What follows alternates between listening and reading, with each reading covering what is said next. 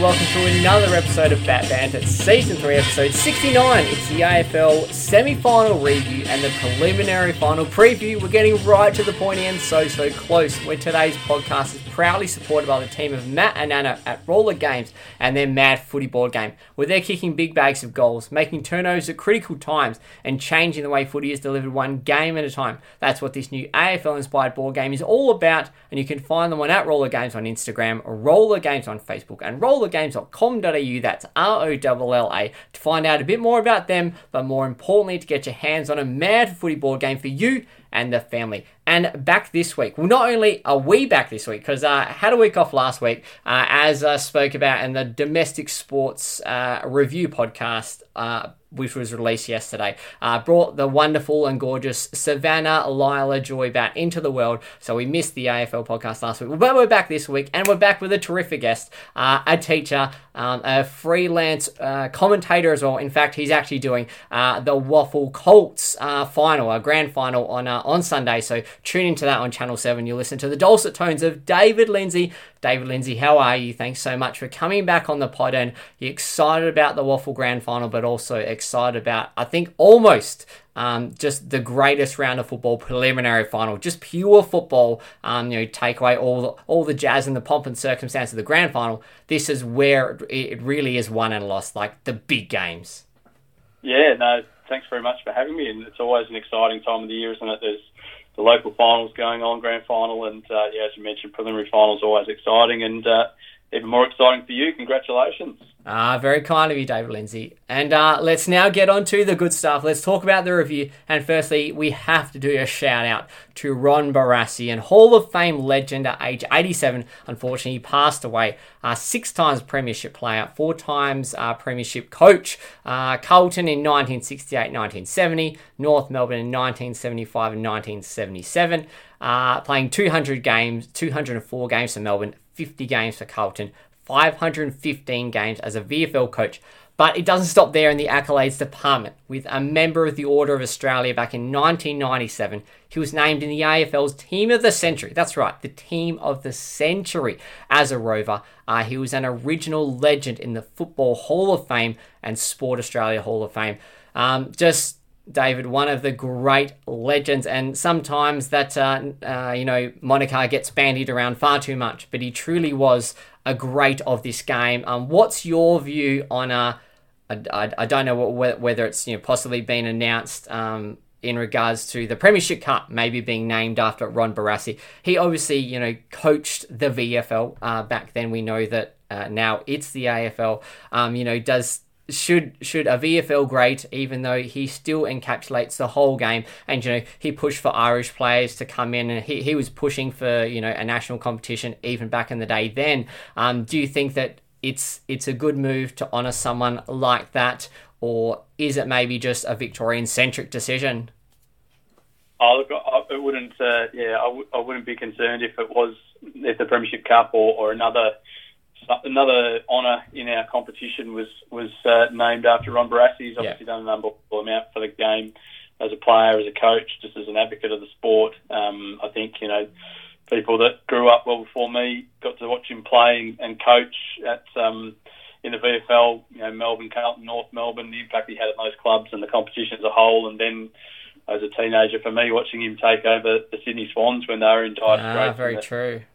Um, yeah, that was just a, a very, uh, I guess, unselfish type of role that he played there, knowing that uh, the period that he was involved, they were never going to be super successful, but hopefully promote the game in that in that state that really didn't have much of a footy background at the time. Um, he obviously did that uh, exceptionally well and helped to set up what we now just uh, come to expect from Sydney that they're always competitive, they're always uh, around about the mark. If they're not challenging for a premiership, they're normally um, somewhere around about the eight anyway. So um, yeah, a, an unbelievable contribution to the game from, from one man, and um, yeah, all the tributes to him uh, well and truly deserved.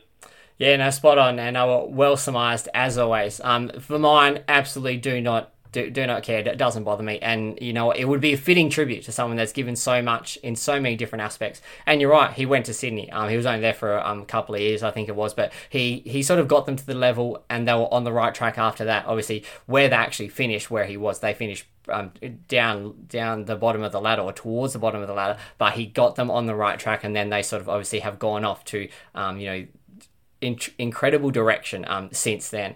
Um, so yeah, I, you know, naming something after him, whether it's the cup, whether it's something else, I think it has to happen. He's just given far too much, and uh, out of the many clips that I've seen of Ron Barassi, one of my favourites was um, he was I can't remember which uh, which team he was actually coaching, but he was uh, having a conversation with a player, and he basically said, "Give me possessions, and I'll shut up." So because the game is all about possessions and getting your hands on the ball, so he could not have summed it up any better. All right, let's get to the review, as in the two uh, the two matches that happened in the semi final.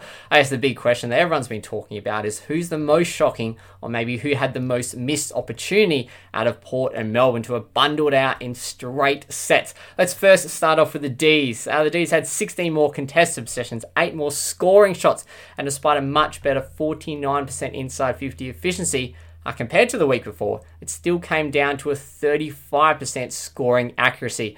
They've actually only kicked 16 goals, 28 in their last two finals. Just abysmal. And their last five shots uh, in that game uh, were actually behinds, and they only scored four goals, 13 in points from turnover. So they had 17 shots generated from turnovers, but could only turn it into, let's carry the one here, 37 points, and that cost them. Um, for the power, it's actually their fifth sudden death final that they've lost since 2014 and they're actually yet to make a grand final under 11 seasons with newly re signed coach Ken Hinkley. Take of that as you will. But uh, they had 19 less contested possessions, 74 less uncontested ball, 16 less clearances, 25 less marks. Um, they just could not get their hands on the ball, but they still managed 53 inside 50s. But here's the killer, and you can say maybe it's just a brilliant GWS defense just a 36% inside 50 efficiency. Um, so, David, uh, do you think out of Melbourne or Port Adelaide, they probably still have enough really, really good talent on their list. So they're probably going to be back up around the mark next year. But out of those two teams, which team do you think really uh, had the missed opportunity? I, I think it's Melbourne. I think uh, the D's had had two cracks at it. Really, they they wasted their chances against Collingwood the week yeah. before, so they probably could have avoided the situation they were in last week anyhow. Um, certainly came charging home against Collingwood, but couldn't quite finish it off. And then, uh, yeah, had chances all throughout the game against Carlton. Yeah, firstly to put it beyond Carlton, who had a couple of wounded players out there. Um, and then in the last quarter, so many opportunities there to kick a goal or two that probably just would have put it beyond Carlton in terms of the, the cattle they had left and the belief. But um, we know what it's like in any game of sport, but particularly in finals, if you've still got a sniff like Carlton had, then you'll keep throwing everything at it, and that's, that's what it. Carlton were able to do. And uh, yeah, it was it was a little bit like watching a car accident in slow motion. You sort of that something was going to go wrong for Melbourne at the end when they kept missing those opportunities, and that's exactly what happened. Carlton probably only needed a couple of chances to get the ball to their end of the field and um, and convert, which is exactly what they did. And um, yeah, I think that last minute or so after Carlton's last goal would have been absolute torture for Melbourne fans because I think they could see it coming. There's a lot of talk from Melbourne fans through social media and, and radio, you know, even leading into the game that um, you know this is this is common for them. They quite often dominate most of the stats categories, but uh, don't finish it off and claim the victory. And um, unfortunately for them, they've done it in back-to-back finals and now have to sit and watch the rest of it. But no, I think you're right. Both clubs have got a lot of talent still on their list, and they'll both. Um, they'll both look to regenerate some of that talent to um, to challenge again next year. I, I don't think we're going to see either of them drop away too quickly. So um, they'll get more opportunities, but uh, sometimes we see games like both of those teams experienced last week sort of leave some scars to deal with the following season. Yeah, and like unfortunately, it just comes back to that old adage: uh, bad kicking is bad football. So you know they had uh, plenty of bites of the cherry. As I said, five uh, five shots, uh, five behinds uh, in that last term, just to give them the buffer that they needed, but just open the door slightly. Even, you know, going right to that last passage play, Jack Viney had a number of different options that he could take and could have made, kicked it backwards, maybe like a safe side kick, um, but, you know, tried to take the game on, force the turnover, and then even, I think it was, or oh, maybe Joel Smith, maybe someone else, someone was, was going for the mark. They could have either held the player up or just, you know, um, tried to get the fist, went for the intercept, went past the ball, and then that obviously allowed Docherty to, you know, get uh, much more space to run as far into that 50 and kick it to Blake Acres. And of course, we all know what happened after that. Now, here about Banter, we love to highlight maybe the lesser lights, you know, the non sexy players, but um, two players in particular from those two victorious teams on the weekend both at their third clubs, but both who made massive roles in Jesse Hogan from the Giants. Four goals for, nine marks, four marks inside 50, and actually 48 goals for the season. Quietly surprised. I did not think that he kicked that many. Uh, and uh, sorry, Fremantle fans, but another ex Fremantle player in Blake Acres. Two consecutive finals kicking the uh, kicking the final goal of the game. Uh, and the winning goal at that. And we know the week before he actually twice pushed himself back to the last line of defence uh, to place fingers on the ball and deny Sydney goals. So he did everything he could, Blake Acres, to make sure Carlton got over the line and kicked those two big winning goals. So the lesser lights, Jesse Hogan um, has had a great year, uh, like a, a, very positive year for him after you know many many injuries. Of course, he has overcome testicular cancer as well. Um, his father passed away, of course. Um, so he's had many battles in his life, both on and off the field. But to bounce back the way he um, has done this year has just been terrific. And Blake Acres just got absolutely low low balled at Fremantle. I think it was maybe 150,000. Um, but uh, Carlton came to the party. They said, "Yeah, you're you're worth way more than that," and he's still probably getting paid unders, to be honest. Um, so that for mine, out of everyone that they lost last year, Fremantle. Blake Acres was the biggest one. So David, just really good to see two two good stories, two very much um, you know uh, Blake Acres is definitely a role player. Jesse Hogan a bit more prominent as a key forward, but um, they had massive plays in those two victories that they had. Uh, their teams had, should I say, on the weekend.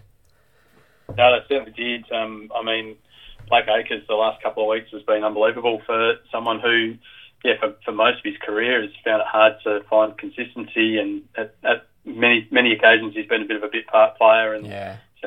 run there at the Dockers for a while. It was it was surprising to most people from outside the club that they they let him go, but um, you know decisions like that get made from time to time. But um, he's certainly made the most of his chances in the last couple of weeks for Carlton, and um, let's hope his shoulder's okay after yeah, I know. some challenges with the last fortnight, um, copying a couple of knocks, and uh, he looked very sore throughout most of the game last Friday night. So hopefully, for his sake, he'll be okay and can get through uh, the preliminary final this week for them. So um, you know, he's been uh, the man at the right time, a couple of desperate efforts at both ends, and yeah, probably wasn't surprising to see him turn up right at the last moment to kick that goal last week. And then yeah, Hogan's form the last month or six weeks has been quite outstanding, and uh, it's been part of this Giants revival that we've seen in the second half of the year. That now they've got a real key forward up there. It's allowing Riccardi to do a little bit more as the second tall, and then obviously Toby Greene um, it just frees him up a little bit more as well when you've got a big tall target that can take some marks and keep a lot of attention away from Toby. So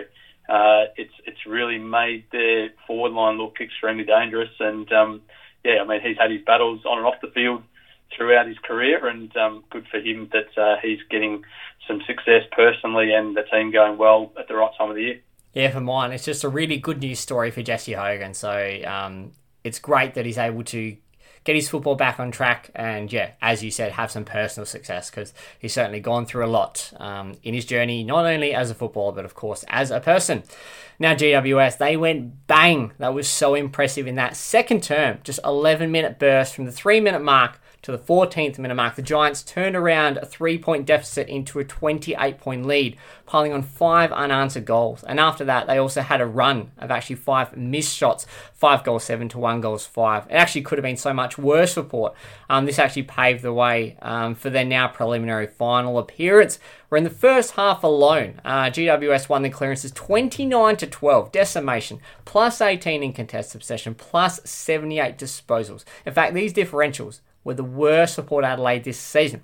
And the GW- GWS Giants actually kicked seven goals from stoppages and 31 more points differential from stoppages just in that first half alone. Um, so they were just supreme there. And uh, we'll get we'll talk about the Giants a little bit more. And by a little bit more, I mean very, very soon. By soon, I mean coming out right now. So let's talk about Collingwood and GWS. Let's get to the uh, preview, uh, one of our preliminary finals. Um, David, this one snuck up on me because since making the 2002 grand final, Uh, Collingwood had actually gone 12 years without playing in a preliminary final. But hasn't that turned around? Uh, since then, as a club, they'll actually not, notch their 11th preliminary final in 22 seasons, averaging every two years over more than two decades. Just insane the sustained success of this club. I generally sort of just like thinking about obviously that they've had a pretty successful you know four or five years. Obviously had the 2018 grand final unfortunately went down um you know could, could have easily gone the other way after you know leading by um by so much in, in that first quarter. And then of course you know um, you had the regeneration of the list the fire sale and Brodie Grundy and the like. And then you know the last two years they've just been uh, phenomenal. But um but the the the sustained success every two years being in a preliminary final that certainly surprised me. Um you just have to give credit to this club. Um, just how they've been able just to keep staying top of the tree. We talk about Geelong for being so dominant and having sustained success, but um, man, Collingwood, they've done it just as much. Yeah, no, they've definitely been very competitive uh, for a long time without having the ultimate success yes, too often. Correct. 2010 clearly was their year. They probably could have won maybe should have won in 2011. Geelong got them. Uh, Geelong were the one team that seemed to trouble them that year. I think they beat everyone else and uh, just lost the games against Geelong, even though they were a few games ahead of Geelong on the table. And yeah, Nathan Buckley managed to keep them up there after Mick Malthouse's time. They they were always uh, contending without actually getting through to a, a grand final than 2018, and we know how close they got on that occasion. And then um, yeah, the, the little dip that they've had, the bounce back's been quite remarkable. How quickly they've come back. It looked as though they were probably set for a period of um, of struggle there when they had to get rid of a, a number of players. But uh, yeah, Craig McRae coming in has uh, turned them around really quickly, and um, they've been the best team throughout the season. It's just a matter now for them. Can they can they finish it off with a strong fortnight? They're going to have a huge challenge this week against the Giants, who you know, I think everyone's saying they're, they're the informed team of the comp right at the moment. So um, much as Collingwood come in with the, the better record for the season and a week off, uh, that'll certainly hold them in good stead and home ground advantage as well. But I don't think the Giants are going to fear anyone the way they're playing. So, yeah, fascinating little contest coming up tomorrow night. No, the Giants, they're definitely a um, they have the mentality of you know we're going to play anyone, anywhere, at any time, whether it's the Moon, whether it's the MCG, whether it's Tasmania, whether it's Ballarat, they will take on any challenge that they've got. And our one man leading the charge is former captain Stephen Coniglio. Absolutely. Just doing what he should do, even without the captain to his name. He's had a renaissance of a year, and he was best on ground on the weekend for mine. Uh, firstly, going into half time, he had 22 disposals and a goal, and actually finished with 30 disposals, 8 clearances, 5 inside 50s, 13 1 3 score involvements, and 2 goals. Again, he'll be a major player come the preliminary final this weekend, and hasn't their midfield just turned around. You know, of course, you know, Josh Kelly's just in terrific form, Stephen Coniglio, uh, and then, of course, uh, you've got Tom Green, which we'll get to very, very soon on Tom Green big raps on him. Uh, but GWS as well, in particular, they love to attack from turnovers, being the third best pressure side in the competition, um, force the third most front half turnovers. And across the past two months, they've actually averaged 101 points, where for the Pies, they're bottom six for opposition scores per inside 50. So this for mine will be where the game will actually be won and lost. And if the Pies defence can stand up. So they stood up for the most part against Melbourne, um, but of course Melbourne kicked inaccurately. But are they going to be able to do that against a potent force of uh, you know Toby Greene, Toby, Toby Bedford? Uh, we've got Jesse Hogan, of course, uh, and then Jake Riccardi, and throw in even Brent Daniels. Um, they've got many many weapons that can tear apart um, Collingwood's defence. Um, so interested to hear your thoughts, David, on on those stats and the, the kind of games that these two teams play, and I guess leading into the Magpies, they have they've only played once in 27 days is that good or bad? Is that going to affect it? How do you see this game playing out? Yeah, there's a lot of similarities between the two teams. We've got coaches that have come through the the Damien Hardwick school, I guess. They've both worked with him, and so their, their game style is based loosely around what Richmond did for their successful period, with with little tweaks that have suited both teams. So I think um, if they both play their best footy, we're going to get an exciting game of footy where it's flat out end to end stuff. But uh, obviously it's a final, and uh, and both teams are going to be a little bit cautious at various points as well. So I'm sure we won't get a, a shootout where both teams end up with 100 points plus. But yeah. um, no, I think it, it's it's fascinating looking at the two teams. You'd probably argue, as you mentioned there, that the the firepower up forward probably is slightly in favour of the Giants. Um, over the season, Collingwood's defence has been pretty much the best in the league. So you, how they match up against them will be interesting to see. Darcy Moore's obviously back after his hamstring strain a month or so ago. Uh, we know Brayden Maynard uh, was able to get off at the tribunal, so um, so he'll be there alongside Quaynor, who's been outstanding as well, and Nathan Murray's done an excellent job in defence. So there's there's there's a, a, whole set of strong defenders there for Collingwood that um, the matchups will be interesting against the Giants. Uh, at the other end, you know, you've got Sam Taylor, who does such a brilliant job in defence for, for GWA, so he'll take one of the tools of Collingwood, whether he gets Mihocek or McStay, we'll wait to see. And then uh, I think Collingwood have got a few, a, a, bit of a different look with someone like Jamie Elliott, who's a smaller size, but he still plays like a leading forward. So similar to Toby Greene in that sort of way, but um, but probably Greene's got the advantage once the ball hits the ground. Um, so the matchups are interesting. I think um, the midfield, on paper, the Giants are extremely strong. Uh, Collingwood have some depth running through there as well. Uh, I think neither team really like to play a lockdown player, so um, be fascinating to see whether anyone really goes to watch an opponent closely. Um, probably in terms of finals experience, Collingwood probably just have the edge there. They should be fresher. It's always a question these days about the, the one game in four weeks when we have that pre-finals bye and then you win the first week of the finals. Um, in most cases, it still works out to be an advantage, but we have seen one or two teams sneak through from you know the bottom four in the finals and take advantage of the fact that they're continuing to play throughout the final series. So um, it's definitely changed over the past seven or eight years since we've had that pre-finals bye. Um, I, I, think it's going to be close. I don't think we're going to get a, a huge shootout.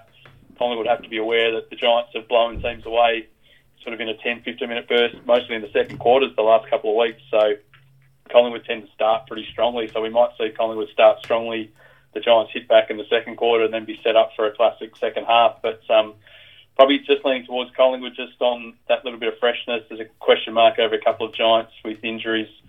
Uh, particularly their big ruckman in Briggs, who hurt his shoulder last week. Um, that could be a real challenge for them. Um, they don't have a lot to back him up at this stage, whereas Collingwood have Cox and Cameron, who might be able to work him over a bit as well. So uh, just just leaning towards Collingwood a little bit there, but I think it's going to be a, a fascinating battle, and uh, no one's going to be too surprised if, if the Giants continue this run that they're on. I don't think it's going to be a um, a stunning upset like it. It might be more of an upset in the other game if uh, if the lesser favoured side in Carlton get over the top of Brisbane, but um, I, I think I think Collingwood just the, the slight advantage. Yeah, I'm, I'm just so intrigued. I'm just absolutely so excited for this contest. It's just going to be amazing, and I really hope it just goes down to the wire. I agree. I think that Collingwood are going to come out fast and hard. I think they'll get to maybe two, three goal lead at quarter time, and then the Giants will probably pull it back to half time. Then it's just going to be an absolute nail biter right, right down to the very end, goal for goal. It's going to be tough, hard, contested possession um, yeah, it could just be one of those games for the ages, or at least that's what I hope it is. So um, let's get to the the maybe the maybe less exciting and maybe possibly could be the less predictable. But hey, who knows? We've seen stranger things happen in football, and that's Brisbane and Carlton. Now, food for thought on Charlie Curnow, of course, had a terrific season, had a terrific two seasons, but um, had a bit of a stat here. He's actually kicked more than three goals just five times this year, and only once against a top eight side. With this season, he actually averages 4.08 goals, remarkable, per game against non finalists. But the teams featured in September, just 2.15 goals. Interesting. And can Charlie step up in the big moments? And if he doesn't again, and Carlton get bundled out, which on paper um, says says that it's going to happen. Now, football uh, football games are not determined by paper lineups, of course, but um, maybe there might be a bit of pressure for Charlie. Um, you know, obviously he feasted on uh, West Coast a number of times.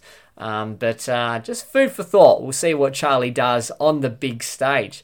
Um, Sam Docherty, after dislocating a left shoulder in the second term in the win versus Melbourne, but more importantly, battled testicular cancer and recovered. He played his first finals game after 164 games. And of course, 10 years in the system. And what a game it was. He had 19 disposals, 6 score involvements, and 2 goal assists.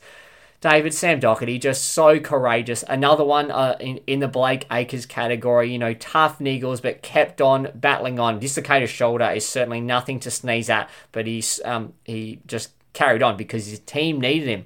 And Charlie Curnow, man, those numbers really sort of um, hit me between the eyes. And uh, Charlie, Carlton really need you to step up because if he doesn't, I know that Harry McKay, I haven't seen the lineup, so I'm presuming that Harry McKay is back in the team. Um, one of those two is going to have to kick a bag of three or four for them to be any chance against a rampant Brisbane Lions.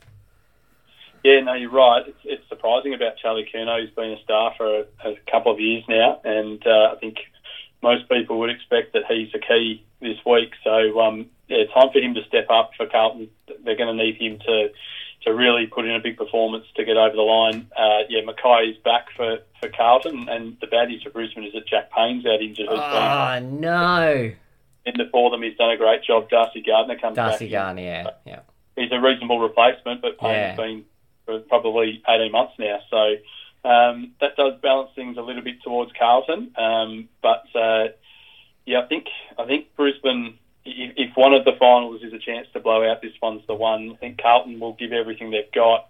Um, obviously, got a couple of wounded soldiers, Blake Acres and and Sam Docherty, as, as you mentioned, both with injuries from last week. They've both been selected, so we wait to see whether they do get across the line to start on Saturday afternoon. But um, you'd think that there's still some doubt over at least one of them. Uh, great for Docherty in particular that he gets to play in a preliminary final with all that he's gone through in his life. Um, just wonderful to see such a popular player in the league, and um, I think everyone's enjoying the fact he's getting to play finals, but he's got a sniff of a grand final right now as well. And he does. Um, I just get the feeling with this one, with Brisbane, the way they play at the Gabba, unless the occasion gets the better of them, and, and there is that chance that that could happen where, you know, there's a little bit of nerves, a lot of expectation that they'll win this one comfortably. I just think that they may well get on a roll here and we've seen teams in the past who have been on a, a ride like Carlton have, but they're they're a bit wounded, uh, a bit sore, um, probably a bit lucky to get through last week. Um, there is that chance that they'll throw everything at Brisbane early, and then once the Lions break them, you know, midway through the second quarter, third quarter, it, it could get a bit up for them. So, um, look, I know there's a lot of Carlton fans out there that um, are loving the ride that they're on and hoping that it goes all the way to the grand final. But um, I, I do get the feeling this one could could potentially get a bit ugly in Brisbane. We've seen how good they are up at the Gabba and, and how they can blow teams apart up there. And um, yeah, it wouldn't surprise me if this one blows out before the end of the game. Yeah, and I think the, some of the reasons for mine and my concerns for Carlton is I'm worried about their scoring power. Um, they've actually got wins in their first two weeks of finals with scores of just 74 and 73. I spoke about Charlie Curnow maybe being a non factor. He only got two goals in their two finals games. You could say maybe that's a good thing that they're winning, but 74 and 73 is not going to cut it against such scoring strength that Brisbane do have. Um, that kind of score line just it, I don't know if it can match up. And the Blues also need to take care of the ball. They actually turned the ball over 92 times last Friday night, with the AFL average being just 69. Uh, but the D's simply couldn't punish, well, not so much the D's, as in Melbourne, they just couldn't, couldn't take advantage of all those turnovers that they forced on the Blues. Um, the Blues also had the most turnovers across the past six weeks. And going against that, the Lions are number one for scores from turnovers at 54.8. Plus, it's not their sole avenue to scoring. For since round 19, when they haven't been able to get the turnover and turn it into scores, they're number one at scores from clearances. And finally, the number two for scores, and the number two for scores per inside 50. This reeks of, of, unfortunately and well described and well sort of you know played played out by you, David. That you know Carlton are going to come out firing. They're going to give it their best shot, but Melbourne, oh sorry, Brisbane are probably going to finally get on top, second, early third quarter, and then as you said, could turn quite ugly in you know four, six, eight goals. But um, time will tell how it all unplays, uh, how it all unfolds, should we say? But um, man the first one is going to be super intriguing. and the second one could be a little bit easier. But uh, I've been on Brisbane all year, so I'm hoping that they don't fall at the final hurdle. Um, they've been in the mix for three, four years, preliminary finals, semi-finals, but um, just haven't done enough. This is their best opportunity outside of the COVID year, where of course they made the grand final. It was at the Gabba, and just a golden opportunity missed. But hopefully they've learned their lessons. Um, a very similar squad that they've had over the last three or four seasons. Not too many new additions outside of you know Jack Gunston and the like, but um, let's see if they can finally make it to the big dance yet again. And um, as to who they'll play, well, the answer is going to be uh, told by tomorrow evening. All right, let's now get to some stats of the week. Now, the first one for mine is all about the final eight system because under the current final eight system that we have in place, we've actually had 24 seasons of qualifying and semi finals where between 2000 and 2013, 26 of the 28 qualifying final losers rebounded to win their semis. But since then, it's just 10 of 20. And that just shows that the evenness of the competition is at its finest. Finals are hard to win right there where anyone can win on their day.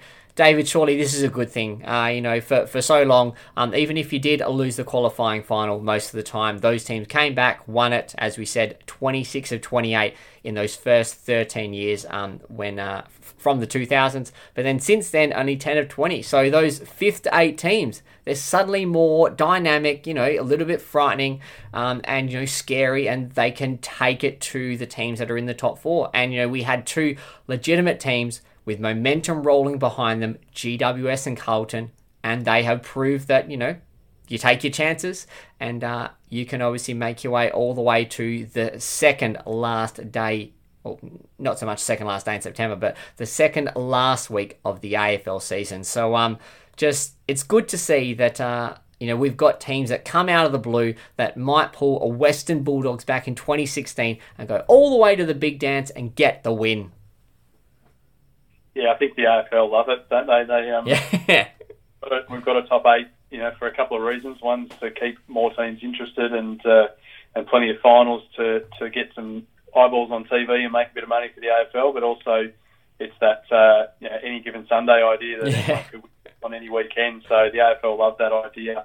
I guess the only question now is we've had that pre-finals bye for a number of years, and that's that seems to have changed the way the finals are played, which which is fine. And I mean, we've got an uneven fixture, so the finals should be, you know, an opportunity for teams who are in that fifth, fifth to eighth to maybe prove that they are good enough to match one to four, and perhaps the, the draw didn't didn't look after them or whatever it might be. But um, I think the other question now is do do we need that buy at that point, or do we have the buy in the week leading up to the grand final in case?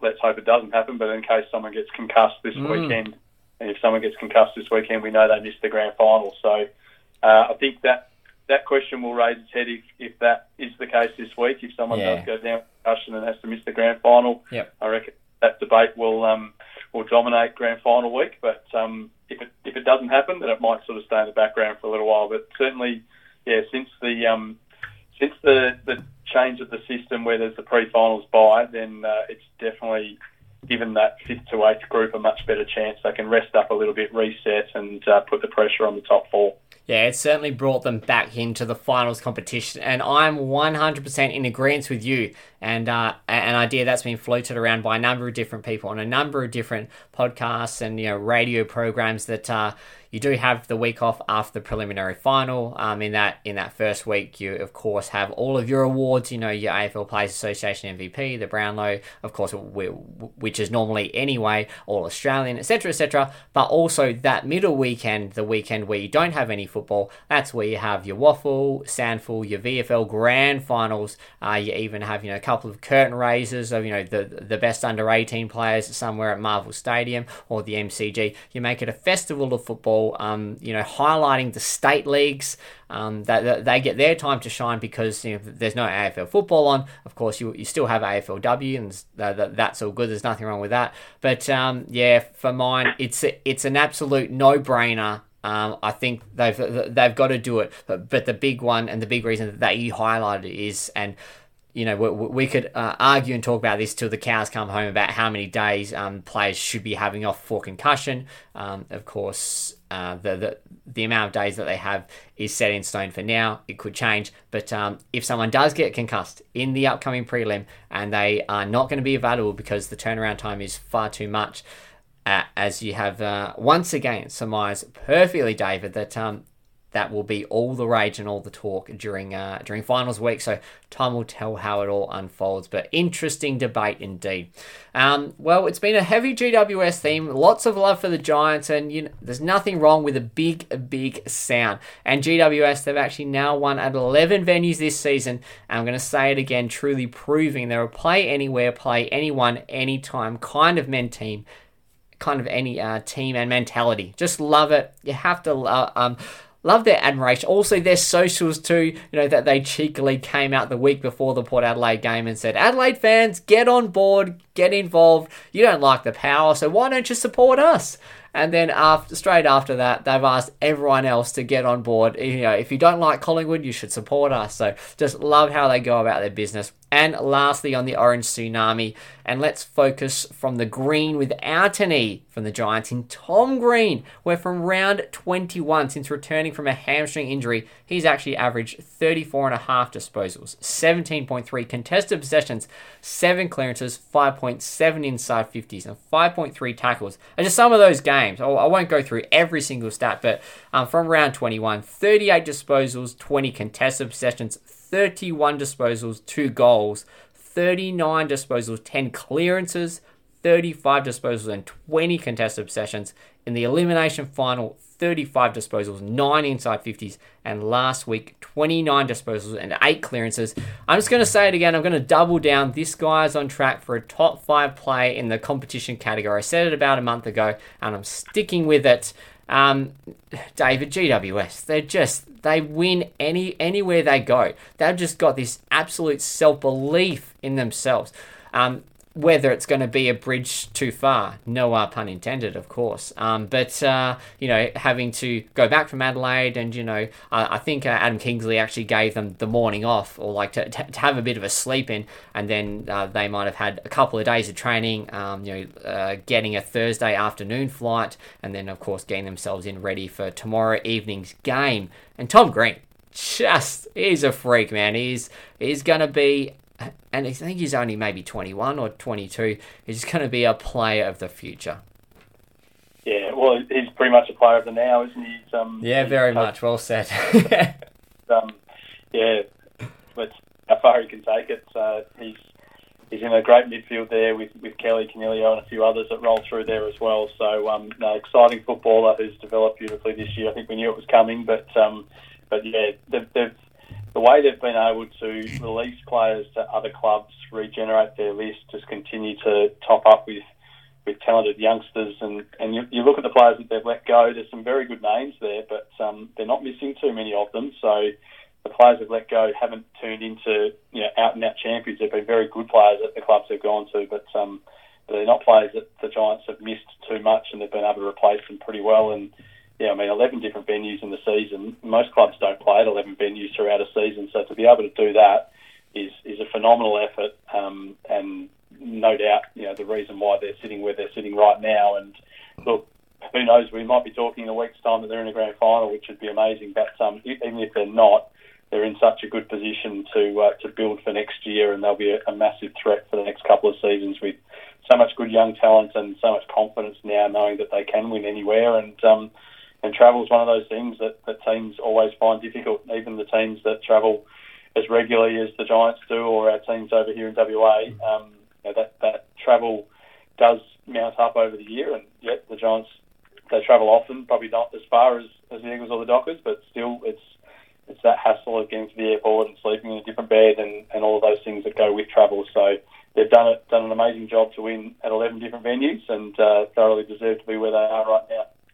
And I think also as well, like they obviously played against um, St Kilda at the MCG. I think it was fifty or sixty thousand. So and no, so like pretty pretty decent, uh, you know, crowd to be playing in front of. Uh, they obviously were at the Adelaide Oval. I don't think there were as many as they had anticipated. I think it was forty or forty five, um, with the capacity of um just over 50, uh, I believe. Um, but then obviously tomorrow night, there's going to be 90 to 95,000 and probably you know there's only going to it, let's just say it's 95 and 90 of those are going to be black and white. There's going to be 5000 gws supporters. It's a different dynamic and fremantle experienced that in their semi-final um, against the pies last year. Just you know the crowd's going to be ridiculous. It's going to be off the hook if i'm allowed to say that as a 36 year old um, but uh, like it's it's going to be something that they're going to have to get used to um, a different kind of vibe. They, of course, have played on the big stage, um, the, the biggest of them all, GWS. So maybe it won't overawe them, but just something else to consider. All right, just a couple of quick ones for the deep dive on our two WA teams. Just some points of uh, points of contention and a good chance to have a bit of a chat. Um, Fremantle, to the surprise of absolutely no one, Caleb Serong won the Doig medal last Tuesday uh, with Andrew Brayshaw, Luke Ryan, Luke Jackson, Hayden Young rounding out the top five. But for mine, the big question is Will Brodie? He's the curious one. Uh, three years left to run on his contract. He's gone from playing 24 games, averaging 27 disposals, 5 tackles, 6 clearances, to playing just 5 games this year. 21 disposals, 4 tackles, and 5 clearances. Um, so, of course, Jaeger O'Meara taking his spot, Hayden Young in, in, in the, uh, the back part as well, too. Um, but in particular, recently, what he's done at Peel since coming back uh, during the finals, where he again was best on ground in Peel's preliminary final win. He had 25 disposals, 8 tackles, and 7 clearances. And before that, in the other two finals, he actually averaged, he's averaging 27 disposals, 10 clearances and 7 tackles. Um, the amount of sort of AFL games that he's had this year, um, it just has obviously diminished because sort of uh, Dave Mundy went out and then they brought in uh, Jaeger O'Meara, but then the dynamic clearly just didn't seem to work. I, I continue to scratch my head throughout the season. I'm like, this is a guy that can get his hands on the ball. I get it, he's slow. Maybe you've got Serong, Brayshaw, and Brodie, just all slow players, but He's strong, he's big bodied. That was what they missed um, as, as far as I was concerned. And it's probably not going to happen because I'm sure they value him a, a, as a depth player. God forbid Caleb Serong or Andrew Brayshaw get injured next year, but you know, these things happen. So you want to have a player like Will Brodie. but you know, um, pie in the sky thinking, what about a move down the road to West Coast David? He would be perfect in, uh, in blue and gold. Um, but uh, do you think that Will Brodie is, is one of those players that is going to you know, carry that chip on his shoulder? Going, I'm going to work my, um, you know, proverbial off in the off season, um, come preseason, I'm going to come back even fitter than I was um, in that 2022 year. Uh, get my spot and uh, have a terrific year. How do you think this is going to play out for Will and Fremantle in particular? It's been a, uh, an interesting watch because he was such a such an impressive player last year, and he fell out of favour very quickly at the start of this year, and really struggled to get back in. And he's definitely leveled above the WAFL. So yeah, uh, there's, there's no doubt he's he's at least a borderline AFL player, and um, yeah, I think we saw him.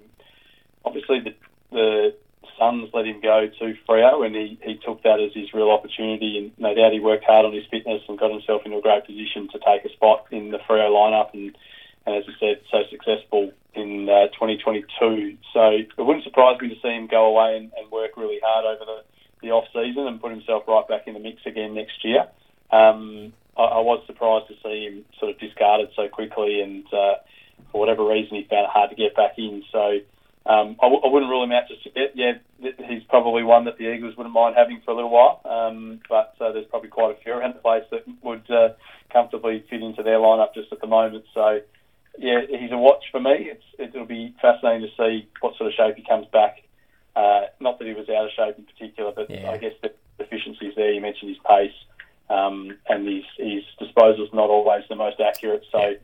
it's a tough midfield to break into. There's some good youngsters in there, and uh, and they're not going to give up their spot too easily. And there's a couple of good ones coming through, like Johnson and Erasmus. Erasmus and, yeah. Wait to see what Fremantle might uh, do around uh, you know trading for draft picks. I'm not sure they don't don't have a lot to offer, having given away some draft picks over the last couple of years. But who knows? Depending on, uh, I know Liam Henry's said that he wants to go, so there might be a pick that comes in for him. So they may well look to to bring in more young midfielders as well. So um, yeah, tough one for Brodie to get back in, but I, would be surprised if he doesn't go away and put in a massive pre-season and, and give himself every opportunity at the start of uh, next year to get back into the best 22. Yeah, I, I, really do hope that's the case. It's just it was a really curious situation, but uh, as you said, just how quickly he fell out of favour. Like, just was one of the first ones gone. And yeah, the other player that um that you touched on is um Matt Johnson, who played a lot of midfield time. Obviously, a, a bit of wing too, bit bit of half forward, but um yeah, he looks like he's sort of primed to be one of those upcoming midfield spots. So yeah, interesting to see how it all goes. And just a couple of quick ones for West Coast uh, to their delistings in midfielders Xavier O'Neill um, the WAFL stalwart Greg Clark, and Connor West, uh, mid-season recruit. Uh, forward Isaiah Winder, key defender Luke Foley, and utility Sam Petrevski-Seton. Um, David, any of them really surprising, or you know, could they be worthwhile? Any of those as a rookie listing, or does the team just need to move on from these players and look ahead with a clean slate? Yeah, think probably the only one that surprised me a bit there perhaps was Petrevski-Seton, but um, he hasn't had much of an impact in, in, his time. He was one that they obviously worked pretty hard to get him back across the WA and, and move him from Carlton. So that was probably slightly surprising to me. Uh, the others, not so much. Uh, Xavier O'Neill probably had a few games during the year where he performed quite well, but we haven't seen a lot of uh, positive stuff really from Clark West and Foley. Um, and, and, certainly Winder hasn't um, hasn't done a whole lot in his time on the Eagles list either. So, yeah, unfortunately for the Eagles, there's, there's quite a few players in that um, in that bracket that uh, over the last couple of years have had plenty of opportunities due to injury, COVID, all the challenges that the Eagles have had. Um, and yeah, admittedly, they've been playing in a team that's severely undermanned, so they probably haven't had the support to uh, that, that other players might get at various times of their career to start their career with, with a lot of good players around them to help out. But um, no, they do need to make a lot of changes, clear out some space for some some new players that will come in. Um, they're going to, I imagine, hit the draft pretty hard over the next couple of years before um, the Tasmanian teams in, team comes in and takes all the draft picks for a couple of seasons. So um, no, I wasn't too surprised to see quite a few names start to be dropped off the Eagles list, and, and there, there, I imagine will be a, a few more before um, before draft time.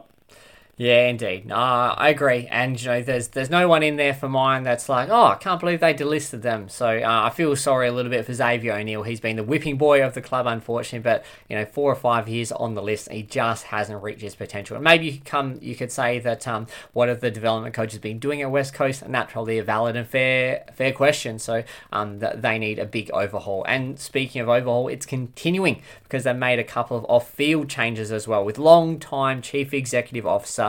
Trevor Nisbett not seeking a contract beyond October 2024. The club now searching for a success after 25 years in the role. It's time. Uh, everyone's been calling for it all year, and uh, it finally got um, officially unveiled, uh, I guess released uh, last week. Um, there wasn't really too much more information that was given, and that maybe uh, Trevor Nisbett was a little bit cagey uh, with you know the reasoning as to why it didn't happen sooner. But hey, it's done now, which is good, and they can start to find someone to bring in you know new ideas, new voices. But what he's done for the club has been simply remarkable but maybe could have moved on a little bit sooner.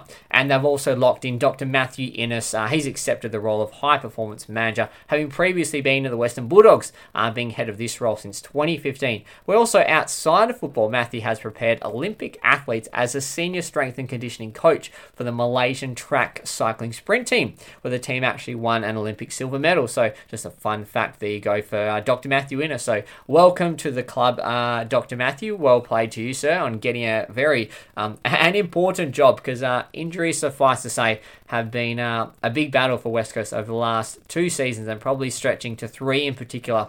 I'm sure El- Elliot Yeo uh, would uh, love and hopefully um, Dr. Dr. Inness can uh, unlock some secrets and get him back on the park. Same with Jeremy McGovern. Many, many players that they have missed such valuable uh, game time as well.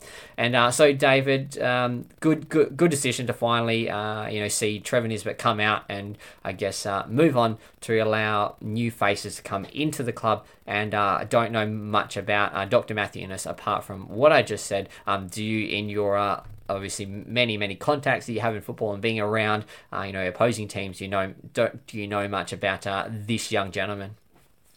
Uh, he's got a very good reputation and uh, spent a bit of time in Perth before playing cricket for WA. So, Correct, that's right.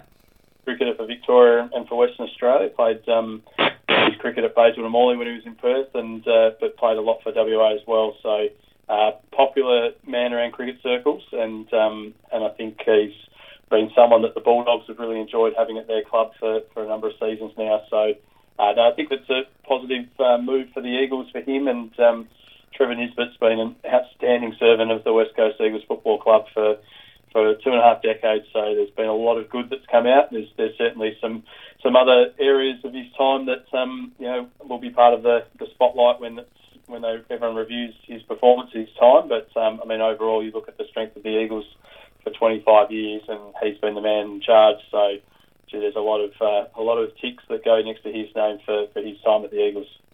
No, you're spot on there, and you're like, yes, um, the the club's certainly a business. Uh, we know how much money that well, we know reportedly and you know speculation about how much money they've got in the bank, you know, between fifty and sixty million, based on the figures that get sort of thrown out by some people. You know, hundred plus thousand members. So from that aspect, um, you know, just fantastic. But he's also was the overseer of many uh, dark days within the club as well, and especially the last three years in in particular, they were under his watch as a CEO. So you have to take the good as well with the bad. So um, and uh, yeah, let's hope that uh, uh obviously our new, oh, sorry, the West Coast new high performance manager can get more players on the park more often. All right, we're not going to do the tips because we're just going to go straight to the crystal ball. Um, the last time they were going to do it, in fact, uh, David, I'm hoping to touch base with you next week to get a couple of uh, tips for first goal, uh, your your winner margin, and the like. And we're going to do that with uh, all the guests that have been on. But before we get too far ahead of ourselves, David, I'm going to keep the question very, very simple. I think I'm pretty sure I know who, who you're leaning to based on what you've told us. And I've been, I've been on this one uh, numerous times across the whole season. But, David, who's going to be in the grand final?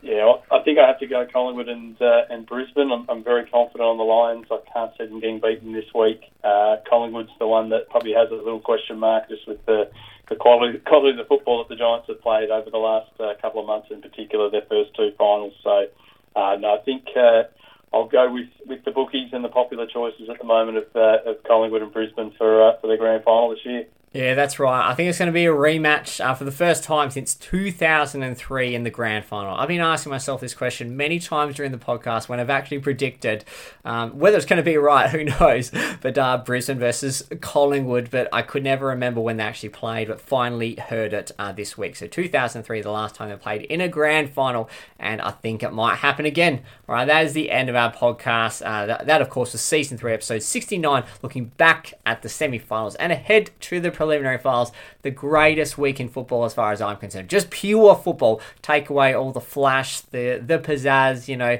the sexiness and the jazz, of course, of the grand final week. This is just where everyone, if you're a pure football watcher, this is the one to get involved. Uh, David Lindsay, thank you so much for coming on board. Best of luck uh, with your WAFL Colts call uh, for, for the grand final for them. I'll be listening and very, very keen because uh, I myself will, will, declare my hand. I'm a Perth Demon supporter, so a long suffering Perth Demon supporter. So I'm hoping that Colin Livingston and his team can get them over the line um, and uh, get some silverware down at down at Lathlain Park. Um, but again, thanks so much. Hopefully, might be able to get you on for a couple of minutes next week to get your tips, first goal scorer, and the like. But um, look after yourself. Best of luck with your call, and thanks again, mate. Always a pleasure. Thank you, Adam. All right. If you haven't already, don't forget to like, subscribe, leave a rating, and leave a review on your favorite podcasting platform, be it Apple Podcasts or Spotify. You can like us on Facebook, and of course, you can follow us on Instagram. Best of luck to your team if they're still in there. If you haven't got a ticket, get on down to the grand final for the West Australian Football League. Uh, it's going to be a cracker of a contest. East Fremantle up against the Peel Thunder, and of course the Colts will be before that, and the reserves right at the very start of the day.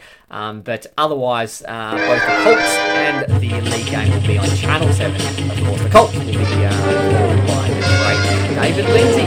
Now look after yourself, ladies and gentlemen. Stay safe, and I uh, will be yours truly, David Lindsay, our guest, we're out for now.